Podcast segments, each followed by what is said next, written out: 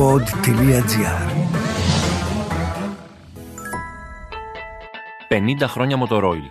Ο ενεργειακός χώρος αλλάζει διαρκώς, το όραμά μας παραμένει ίδιο. 50 χρόνια μετά συνεχίζουμε, εξελισσόμαστε και προσφέρουμε με το βλέμμα στραμμένο στο μέλλον.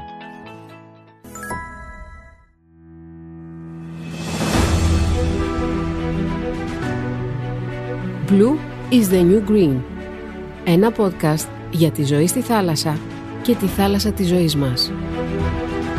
Όσα μαθαίνουμε για τη θάλασσα μικρή, αλλάζουν πολλές φορές όσο μεγαλώνουμε. Τα συναισθήματα όμως που μας συνδέουν μαζί της, σπανίως μεταβάλλονται. Την αγαπάμε, τη σεβόμαστε, τη φοβόμαστε, τη χαιρόμαστε. Και είναι για μας εδώ, σε αυτόν τον τόπο, το πιο προσβάσιμο, απολύτως φυσικό περιβάλλον που έχει πάντα κάτι ακόμη να δώσει σε όλους. Στα επεισόδια του podcast Blue is the New Green θα καταδυθούμε σε μεγάλα βάθη. Θα κολυμπήσουμε στον αφρό φιλόξενων νερών. Θα μάθουμε ποια είναι τα πιο καθαρά. Θα συζητήσουμε το πώς μπορούμε να τη χαρούμε όλο το χρόνο και θα βρούμε τρόπους να συμβάλλουμε στη σωτηρία της. Θα μας μιλήσουν επιστήμονες για τα δικά μας κοράλια, τα πάρκα, τους ντροπαλούς γίγαντες των ελληνικών νερών, ενώ ναυτικοί και ψαράδες θα διηγηθούν ιστορίες για χαμένους θησαυρούς και άνθρωποι της ταιριάς που ζουν για τη θάλασσα θα αποκαλύψουν τους μύθους και τις αλήθειες της.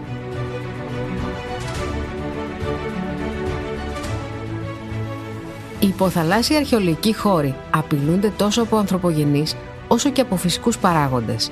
Κι έτσι, ο εντοπισμός τους από τους ερευνητές δεν είναι εύκολος. Ένα νέο ερευνητικό πρόγραμμα με την ονομασία Κλεψίδρα στοχεύει στην ενίσχυση της προσπάθειας διάσωσης των ενάλλειων αρχαιολογικών θησαυρών. Ο Νίκος Παπαδόπουλος, επιστημονικός υπεύθυνος του έργου, μας εξηγεί.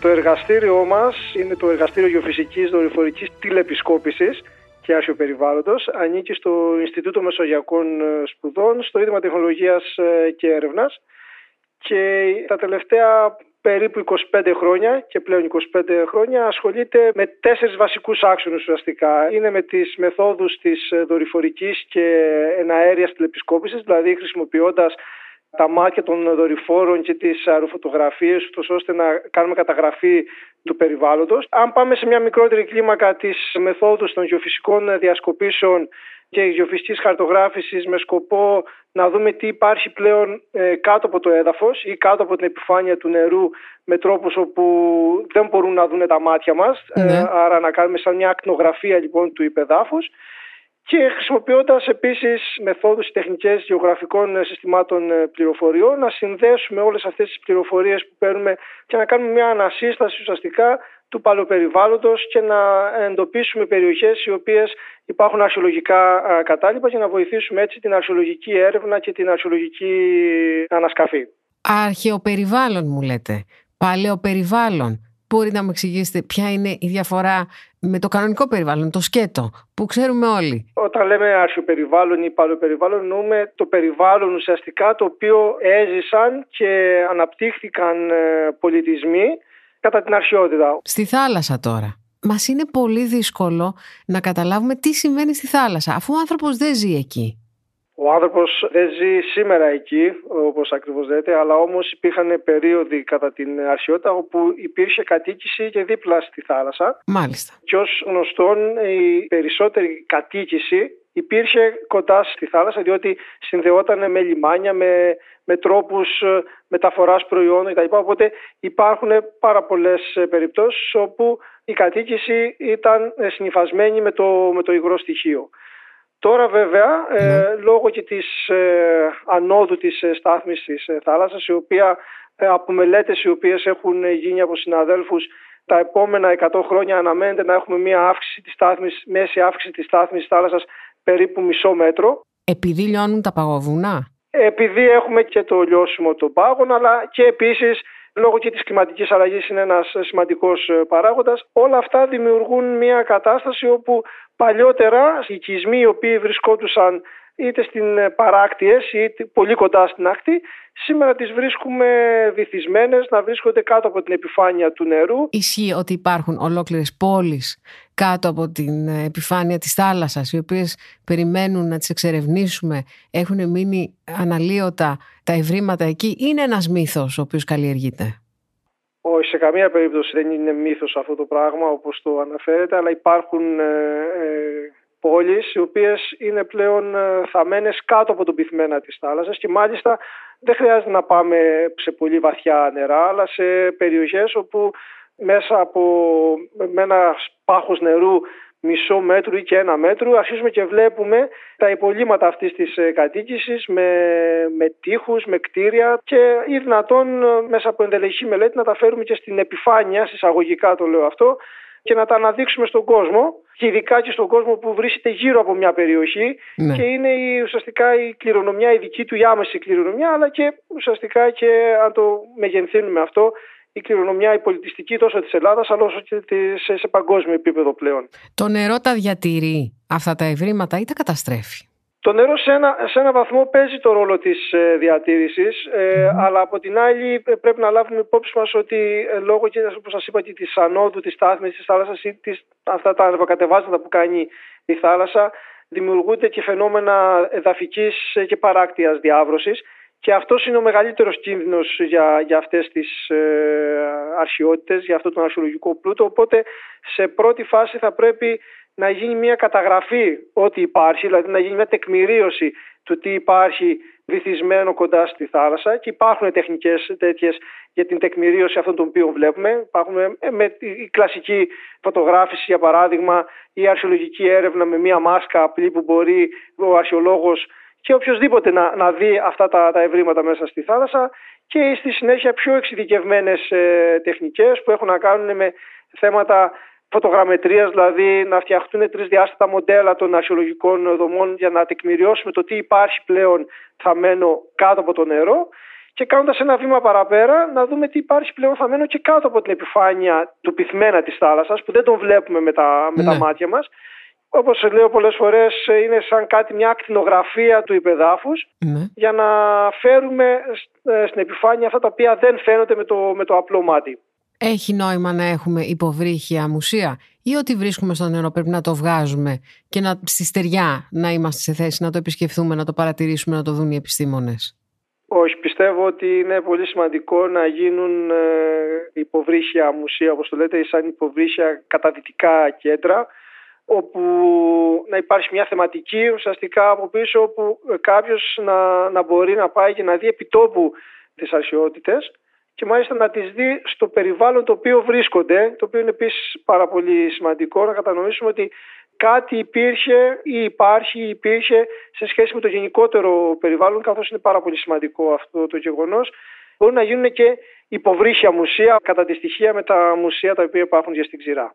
Γιατί υπάρχει ο θρύλος της χαμένης Ατλαντίδας πιστεύετε; Έχει να κάνει κυρίως με το θρύλο ότι υπήρχε ένας μεγάλος πολιτισμός, αναπτύχθηκε ένας πολύ μεγάλος πολιτισμός ε, και από το θέμα των γραμμάτων και των τεχνών και της διανόησης ε, γενικότερα και κάποια στιγμή αυτός καταστράφηκε. Οπότε έχει δημιουργηθεί έτσι αυτός ο θρύλος ότι να βρούμε αυτό το, αυτό σαν το Άγιο Δισκοπότερο της ε, αρχαιολογίας μπορεί να θέλει να το, να το, πούμε, το πούμε κάπως έτσι. Ναι.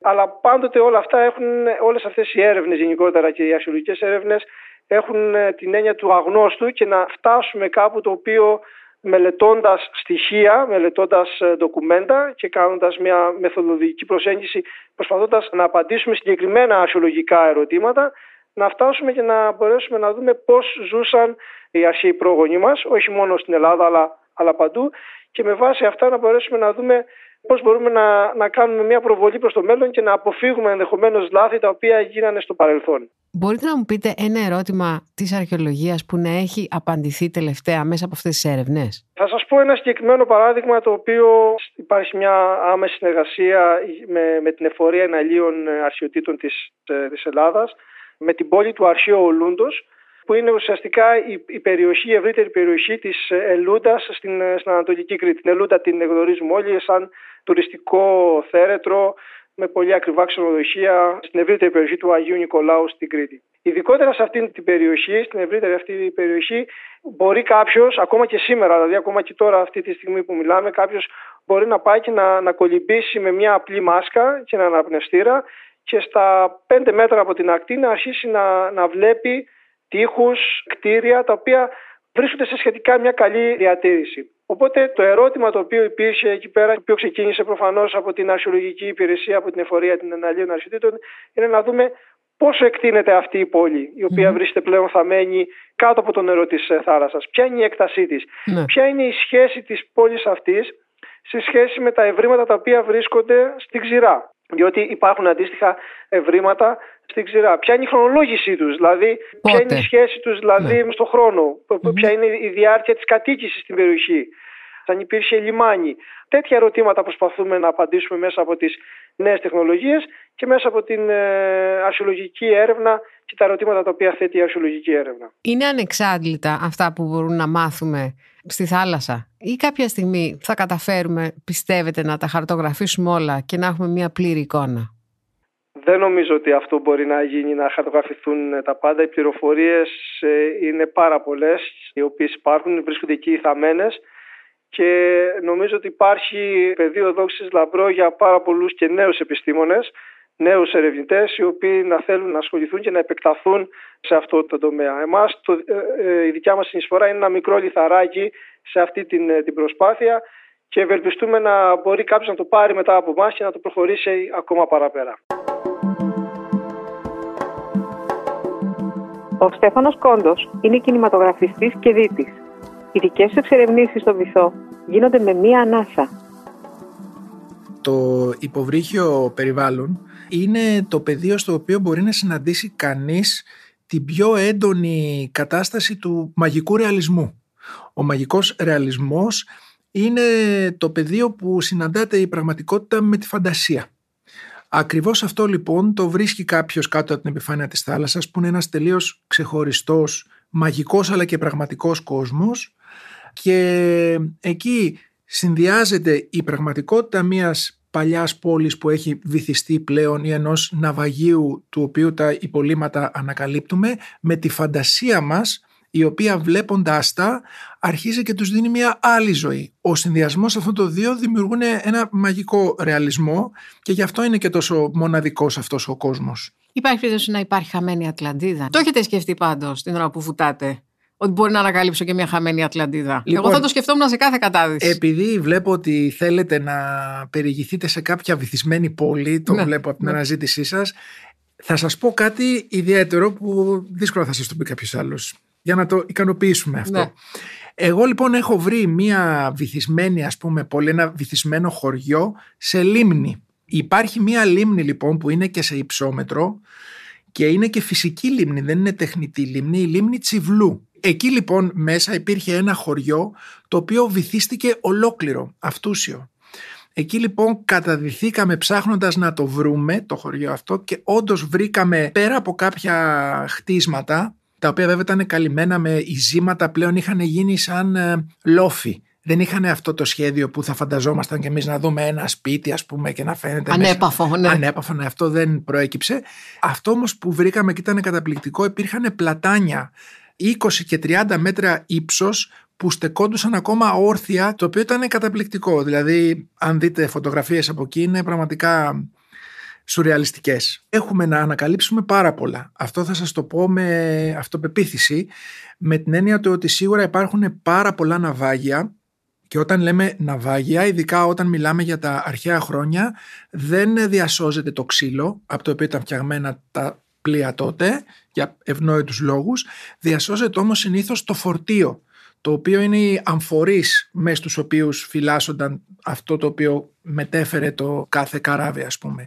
Και σίγουρα υπάρχουν και γεωλογικού ενδιαφέροντος ανακαλύψεις που μπορεί να κάνει κανείς. Υπάρχει ένα σπήλαιο στην Κρήτη, το οποίο λέγεται σπήλαιο των ελεφάντων, το οποίο είναι υποβρύχιο, πρέπει να βουτήξεις για να μπεις μέσα και πέρα από τους πολύ όμορφους ε, σταλακτήτες και σταλαγμίτες που έχει μέσα που είναι καταπληκτικοί υπάρχουν και οστά από ελέφαντες μέσα τα οποία μπορείς να τα δεις, τα βλέπεις. Υπάρχουν ανακαλύψεις πάρα πολλές που μπορεί να κάνει κάποιος. Η θάλασσα είναι πραγματικά ανεξερεύνητη. Πώς είναι το συνέστημα να βλέπεις κάτι που μπορεί να μην το έχει δει κανείς πριν από σένα; Είναι ένας από τους λόγους για τον οποίο το κάνουν. Είναι κάτι πολύ μοναδικό, αισθάνεσαι μια φοβερή σύνδεση με το παρελθόν. Είναι σαν να ταξιδεύεις στο χρόνο. Και σε πιάνει έτσι ένα πολύ ωραίο και πολύ ιδιαίτερο συνέστημα και όταν αγγίζεις κάτι Όταν δηλαδή αγγίξεις κάτι το οποίο μπορεί να το μετέφερε και να το ακούμπησε κάπου κάποιος πριν από 2 ή 3 χιλιάδες χρόνια, αυτό έχει μια ιδιαίτερη δυναμική. Αισθάνεσαι ρε παιδί μου ότι κάπως συνδέεσαι με αυτόν τον άνθρωπο που κουβάλισε κάτι και το ακούμπησε κάπου και τώρα το πιάνεις εσύ ας πούμε. Υπάρχει ας πούμε ένα ναυάγιο στην Κίναρο η Κίναρος είναι ένα νησί που είναι περίπου στη μέση του Αιγαίου. Μάλιστα είναι και της μόδας τώρα, γιατί είναι ένα από αυτά που οι Τούρκοι θέλουν να βάλουν στη συλλογή τους. Στέκεται πάνω σε ένα υποβρύχιο λόφο, ας το πούμε, σε μια υποβρύχια κορυφή. Οπότε η πρίμνη του πλοίου, όταν το προσεγγίζεις από πίσω, είναι σαν να πετάει, σαν να αιωρείται. Δηλαδή κολυμπώντας προς το πλοιο όταν το συναντάς, είναι σαν να επιπλέει, σαν να είναι υποβρύχιο το οποίο έρχεται προς τα πάνω σου ένα καταπληκτικό μέρος. Εμένα μου αρέσουν αυτά τα μέρη. Άγριο πάρα πολύ. Το βλέπεις γιατί έχει ζωή, έχει ψάρια, έχει τα πάντα. Mm-hmm. Μπορείς να συναντήσεις εκεί. Και εκεί αυτό το ναυάγιο μου εξητάρει τη φαντασία. Πού θα θέλατε να βουτήξετε, πού ονειρεύεστε και δεν το έχετε κάνει ακόμα; Εσύ μπορεί να με ρωτάς για την Ελλάδα. Εγώ θέλω να βουτήξω σε παγόβουνα. Εκεί θέλω να βουτήξω. Κάτω από παγόβουνα. Ναι, ναι, κάτω μέσα ε, είναι μια πολύ ιδιαίτερη βουτιά, την οποία την είχα σχεδιάσει να την κάνω. Έτσι βρέθηκα στη λίμνη Τσιβλού που σας είπα πριν για να δοκιμάσουμε τις στολές Αναζητούσαμε ένα σημείο που να έχει αλπικό περιβάλλον, γιατί είναι σε υψόμετρο η συγκεκριμένη λίμνη και έχει θερμοκρασία 5 βαθμούς. Θέλαμε λοιπόν να δούμε αν οι στολές μας, γιατί εμείς κάνουμε ελεύθερη κατάδυση. Το ναι. θυμίζω, όλα αυτά που συζητάμε γίνονται με μία ανάσα. Θα σας ρώταγα. Χωρίς αν... μπουκάλες, έτσι. Πόση ώρα κατάει αυτή η ανάσα που σας δίνει τη δυνατότητα να κάνετε τόσα πράγματα; Μία βουτιά με ελεύθερη μπορεί να κρατήσει και τρία λεπτά και τρεις λεπτά. Νομίζω μέχρι εκεί θα έλεγα για να μπορείς να πας, να κάνεις κάτι και να επιστρέψεις πίσω. Ποιο είναι το μυστικό; Το μυστικό είναι η υδροβιότητα, δηλαδή να έχεις αναπτύξει αυτή την επαφή και τη σχέση με τη θάλασσα, να το θέλεις πολύ και είναι φυσιολογικό, ε. Αυτό να το πούμε γιατί είμαστε θηλαστικά, αμφίβια. Δηλαδή το σώμα μας είναι ήδη σχεδιασμένο για να το κάνει αυτό. Γι' αυτό η μύτη μας έχει τα ανοίγματα προς τα κάτω και τα αυτιά μας έχουν κοχλία και το στόμα μας φραγίζει και γενικά όλο το σώμα μας είναι αδιάβροχο. Άρα είναι κάτι φυσιολογικό. Εγώ το προσεγγίζω σαν κάτι που με ηρεμεί και με συνδέει πολύ με τη φύση μου. Δεν το θεωρώ αφύσικο. Δηλαδή είναι πιο αφύσικο να βάλεις μπουκάλες και να παίρνεις αέρα υποπίεση σε βάθος από μια τεχνητή συσκευή παρά να κρατάς την ανάσα σου. Τι δεν σας ρώτησα; Με ρωτάνε αν έχω συναντήσει κάτι στη θάλασσα και με έχει τρομάξει, αν έχω φοβηθεί ας πούμε από κάποιο Επειδή είμαστε τυχεροί εδώ στην Ελλάδα και ευλογημένοι και σε αυτό, έχουμε μια πολύ φιλική θάλασσα. Είναι πάρα πάρα πολύ δύσκολο, σπάνιο και πρέπει να είσαι πολύ τυχερός για να δεις κάποιο ψάρι το οποίο να είναι απειλητικό. Αλλά έχω, έχει τύχει να δω μεγάλα ψαλάχια, έχει τύχει... Οι νυχτερινές καταδύσεις είναι πολύ ωραίες, γιατί εκεί παίζεις και με το μυαλό σου, δηλαδή είναι σκοτάδι, σκιές, φακή. Αλλά ξαναείπαμε, φόβο δεν έχεις μέσα στη θάλασσα. Ναι. Εκεί τον αφήνεις πίσω και τον ξαναβρίσκει μόλις βγεις από το νερό. Η πλειονότητα των πλασμάτων της θάλασσας με το που θα σε καταλάβουν θα φύγουν. Εκτός από τις φώκες. Οφείλω να πω ότι στο πλαίσιο του ενάλλου επισκέψιμου αρχαιολογικού χώρου στην Αλόνισο γνωρίστηκα εκεί με τις φώκες που δεν είχα ξανά επαφή, δεν είχε τύχει και ανακάλυψα ότι καμιά φορά μπορεί να είναι υπερβολικά φιλικές. Και επειδή φοράμε και μαύρες στολές εμείς που κάνουμε ελεύθερη κατάδυση και τα λοιπά, μπορεί να πετύχει και σε καμία μέρα που να έχουν τα κέφια τους και να μπορούν να σε δουν και λίγο αλλιώς και να προσπαθήσουν να σε γνωρίσουν καλύτερα. Αυτό ήταν μια ωραία εμπειρία που δεν την περίμενα Ευτυχώς βγήκα αλόβητος από αυτό. Δεν δαγκώνουν. Ε, άλλα πήγε να κάνει, αλλά ναι, δαγκώνουν. δαγκώνουν κιόλας η αλήθεια είναι. Μου έκανε ένα δαγκωματάκι για να μου δείξει ποιος είναι αφεντικό, πολύ μαλακό. Θα μπορούσε να με δαγκώνει, δηλαδή έχουν πολύ κοφτερά δόντια. Ποιος είναι αφεντικό τελικά κάτω από την επιφάνεια της θάλασσας; Α, δεν το συζητάμε. Αφεντικά είναι τα πλάσματα της θάλασσας. Εμείς είμαστε επισκέπτες και πρέπει να είμαστε πολύ, πολύ. Είπαμε, πολύ σεβασμό σε όλα.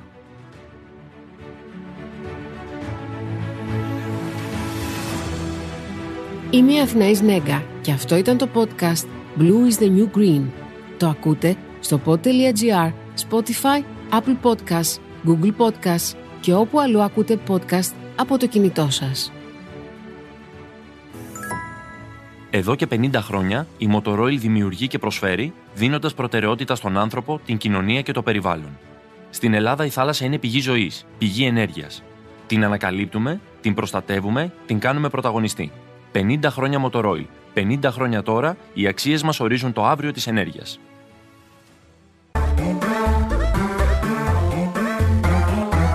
Pod.gr. Το καλό να ακούγεται.